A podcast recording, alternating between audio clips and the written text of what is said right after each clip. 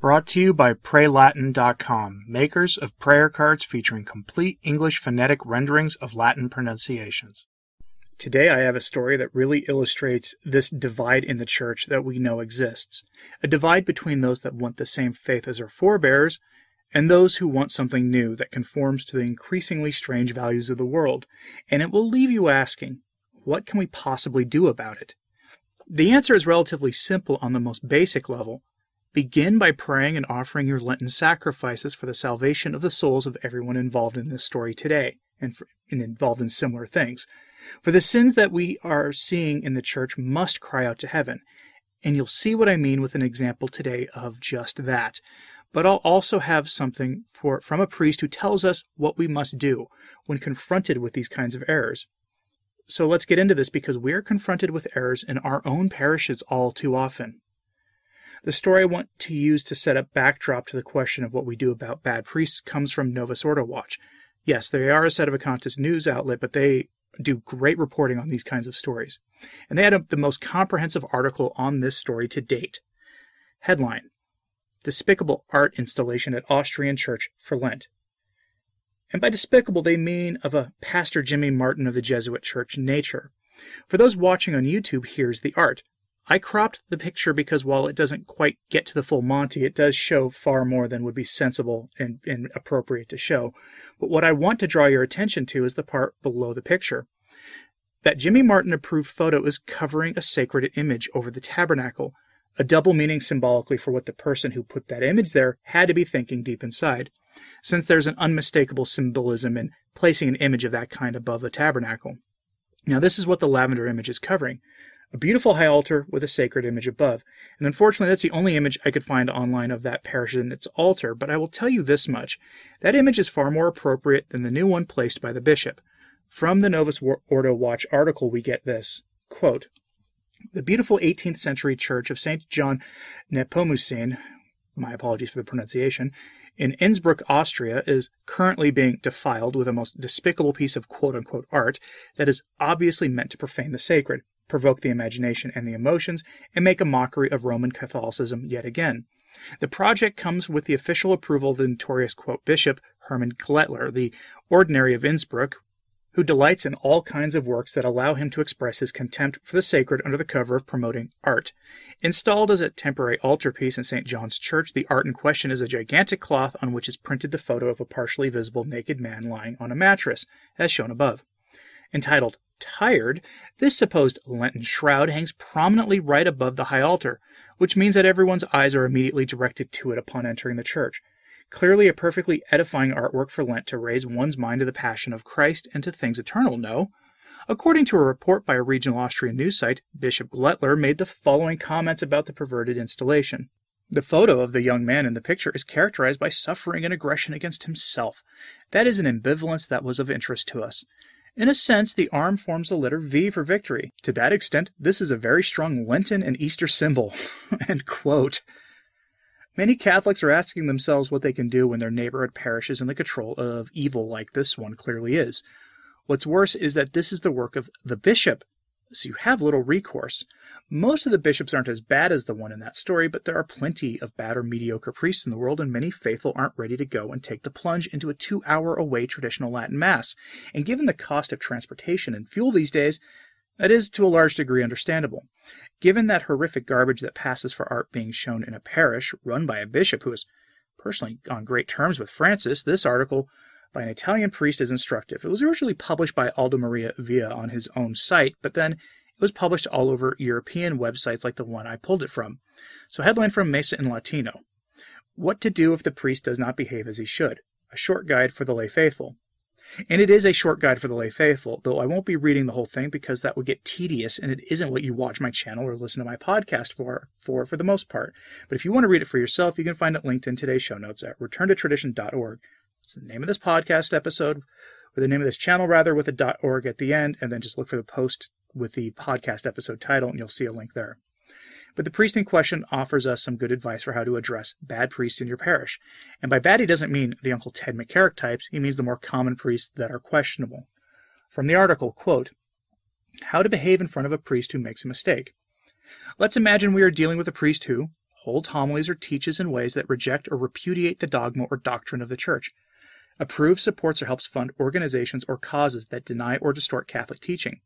He lives in such a way as to scandalize the parishioners, tolerates parochial school teachers or staff whose words or ways scoff at church teaching, allows language, clothing, or example that dishonors our Lord and his church, ignores or worse supports didactic materials or methods at the parish school in contrast with Catholic morality, or agrees to admit to school children whose parents proclaim or practice values manifestly contrary to the timeless ethical declarations of the Church. What should parishioners do in the face of these priests? End quote. That is a good question because we see these examples everywhere. The art I showed you earlier fits the bill for what he's describing, and in spades. Aside from someone going and tossing that art into the Tiber River, maybe along with whoever authorized it, a more realistic option for most people is going to be to follow this priest's instructions.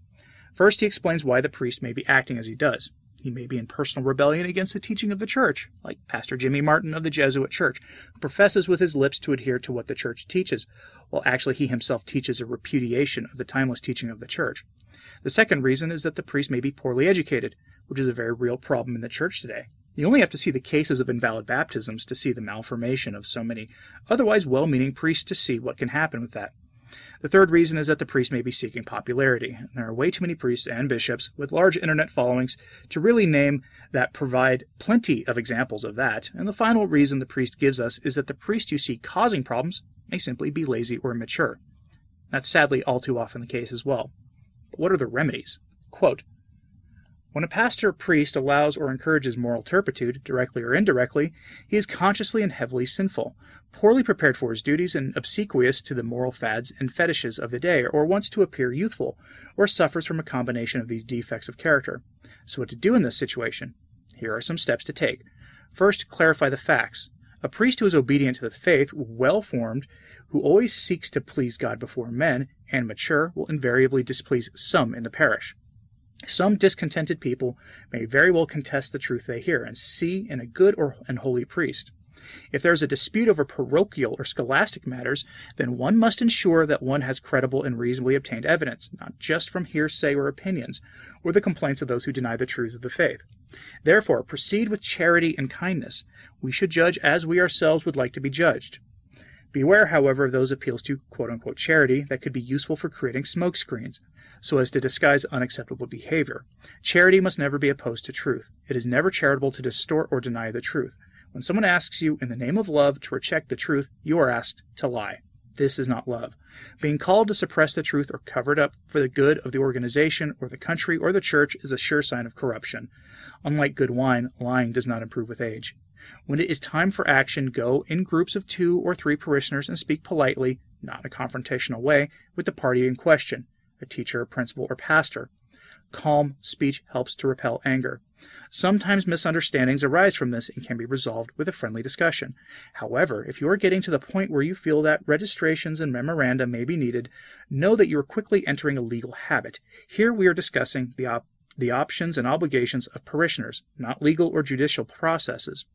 Also, you need to know the appeal process. If there is a problem, say with the parish vicar, and a friendly discussion does not resolve the problem, then the parish priest must be consulted. If the problem is the pastor, and an equally friendly conversation does not end the difficulty, then the bishop must be informed. That covers a lot of priests who are questionable in how they perceive their duties.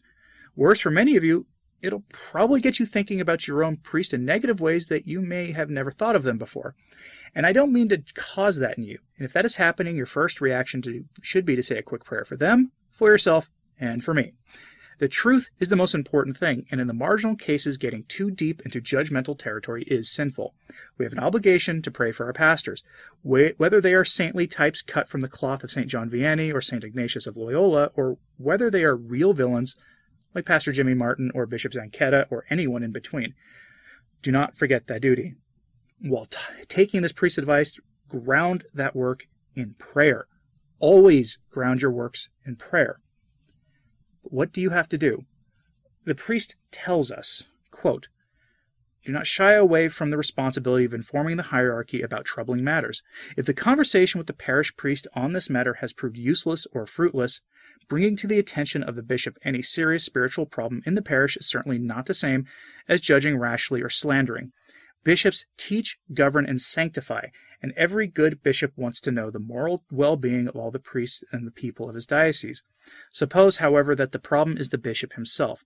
Parents then have to consider whether their children can attend another Catholic school or consider homeschooling or look for another, presumably more orthodox parish or even another diocese. You must take care of your family, spiritually and physically. End quote. And this is why I have such a hard time accepting the relentless attacks coming from some allegedly on our side of things being leveled against traditional priest fraternities and traditional Catholic voices. Your first duty is to get your family to the sacraments and to get them a religious formation, and to twist the perception of any priestly fraternity is a wicked thing to do, especially when many are faced with traveling long distances to ensure their families learn the authentic faith from traditional priests. And that's the story for our day a bishop who must be part of the Pastor Jimmy Martin Club, who decided to flaunt it before the whole world by hanging up some despicable art in his cathedral right now above the tabernacle in an unmistakable symbolic act that shows what God he really serves. But some advice from a priest on how to deal with bad priests was timely here, and priests like that are far more common than bishops like the one in the story. Now, what did you think about this? Are you in that position where you cannot drive those long distances to find a traditional parish because of the rising cost of fuel? Let me know in the comments, please, and a special thank you to all the patrons and channel members for their support in these times. It is appreciated. As always, pray for the church. I'm Anthony Stine. Ave Maria.